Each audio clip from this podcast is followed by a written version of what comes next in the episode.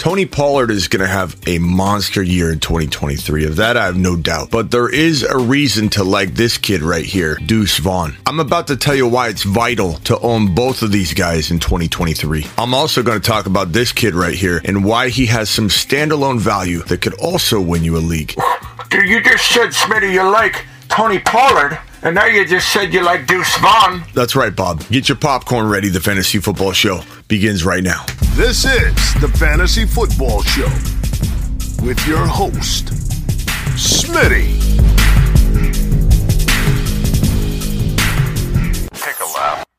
We were worried about Tony Pollard escaping the NFL draft, and he escaped it. That is not to say I don't love Deuce Vaughn in his role of being the backup in Dallas and maybe his role of being some sort of change of pace back, playing a little bit smaller version of what Zeke Elliott brought to the table in 2022. But that doesn't mean Tony Pollard won't get fed a whole lot more work in 2023. I think he will. They franchise tagged him for a reason. They want him to be the lead dog. But two reports in the last couple days suggest that the Dallas Cowboys love this kid Deuce Vaughn. Cowboys personnel director Will McClay said the team views rookie Deuce Vaughn as a potential three down back. Now, haters are going to tell you this kid's too small to be a third down back. And his size limitations are kind of the reason why we can confidently say Tony Pollard escaped the NFL draft. Had the Dallas Cowboys selected a Bijan, a Gibbs, a Charbonnet, we'd be talking about Tony Pollard in a much more negative way than we're talking about Kenny Walker in, in Seattle. Vaughn out of Kansas State is five foot five, 179. That is tiny. Putting that in perspective, Darren Sproles was five foot six, 190 pounds. So we're talking about a much smaller guy at five foot five, 179. But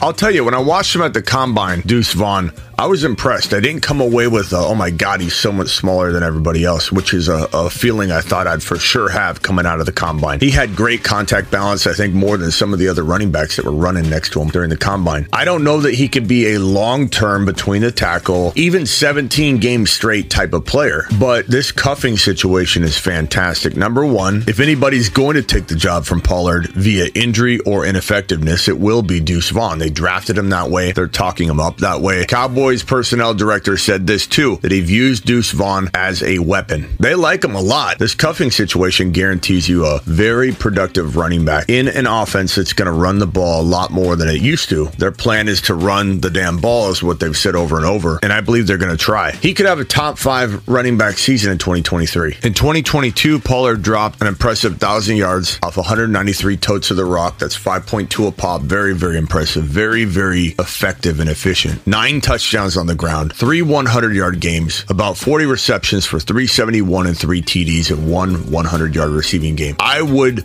be shocked if this kid played another even 16 games, let's say misses a game or two, I would be absolutely shocked if he didn't run the ball 215 times. You don't really want more than 220, 225. This is not a 300 carry running back. He'll get hurt. Wouldn't be shocked if this man right here, Tony Pollard, ran for 1150, five yards per carry again. Call it five 100 yard games, 10 rushing touchdowns. We won't even get crazy on the rushing touchdowns. We'll say 10. But these two numbers right here are where, and the touchdown total, are where this thing could go to the moon. The difference between last year and being a top five, top four to seven running back is going to be right here in the receiving column. If relatively healthy all year, I can't imagine him not getting 45 receptions for about 400 as a bottom floor, meaning 55, 60 receptions could be possible. Let's call it 55. 1100, 100 more rushing yards, one more touchdown on the ground, 15 more receptions for, let's call it 500 yards receiving. Let's give him the same number of receiving touchdowns. That is going to be 13 touchdowns, 500 yards receiving. We'll call it 50 receptions, 11 more receptions, and 100 more rushing yards.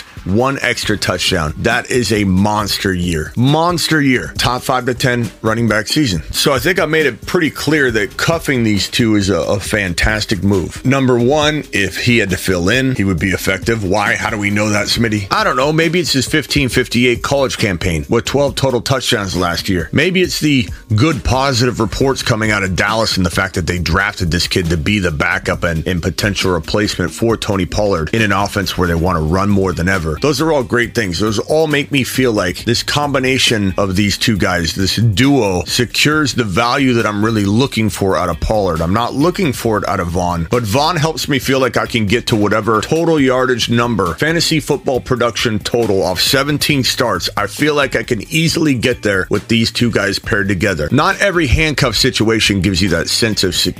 And I think in this offense, the way they're going to operate, the way they feel about this kid. I feel like the duo will help you accomplish the numbers you expect out of Pollard no matter what happens if Pollard misses two, three, four, five games. I don't think he gets unseated by Vaughn as long as he's healthy. I want everyone to understand that. Tony Pollard to the freaking moon. To the moon. There's a reason Tony Pollard's on the Moon Man list. The moon men. Dropping loads in outer space. He's been here from the beginning. He was on it last year. He's a Moon Man returner.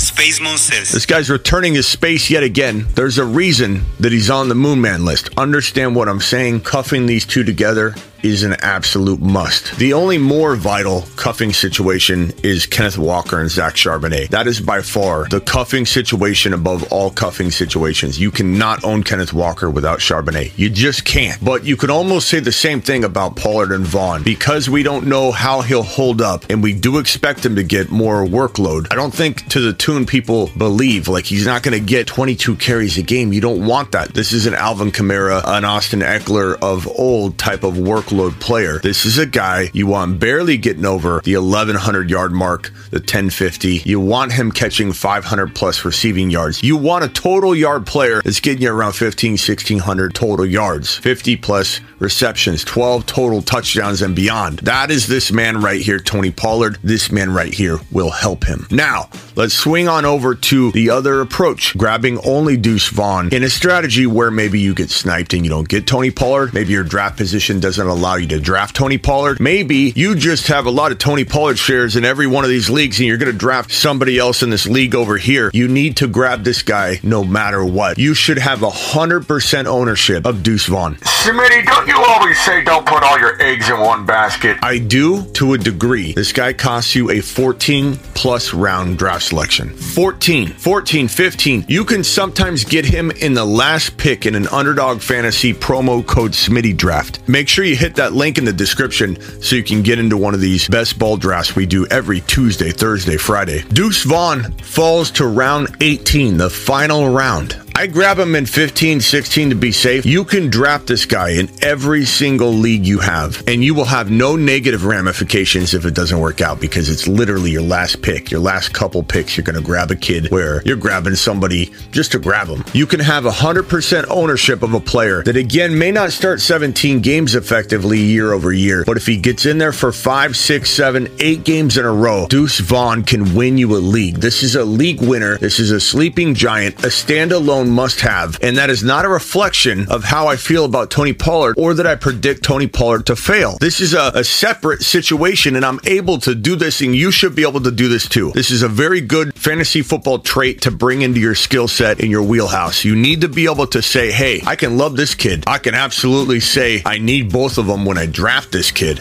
Tony Pollard. But standalone value, there is sneaky good value here. The same value that would protect me if I even go down the Tony Pollard route. Meaning that if I'm right about Deuce Vaughn and he comes in and he starts four games and he wins you a league in weeks 10, 11, 12, 13 because he gets you into the playoffs and you wouldn't have made it without Deuce Vaughn. And then he returns to do well in weeks 15, 16, 17. I'm not wrong about Tony Pollard because I've already said this is a must own handcuff. I'm going to reap the rewards of this guy stepping up, playing four great games when I need him most, and then I'm going to get the return of my guy that I totally believe in. Him doing well will not mean him doing bad because you need to own him together. They're a must have. This guy playing four, five, six, seven games will win you a league in this offense if they believe in him like they say they do. And they really don't have another option, in my opinion. You want to keep an eye on Malik Davis, who would be the third running back. If for any reason he got banged up or didn't materialize, then you're going to want to shift over over to, to cuffing Malik Davis to Pollard. That could happen. Rookies get hurt all the time. You never know. Keep an eye on the pecking order for sure. But right now, Deuce Vaughn has the feel, especially based on all the news and the draft capital and the fact that we like this kid coming into the draft. He has all the momentum to be the number two running back. And in this offense, that number two running back could get a lot of work, even when Pollard is healthy and dominating. Zeke Elliott vultured a ton from Pollard. I don't think the workload divide will be similar. I don't think he's going to get Zeke Elliott's old role volume.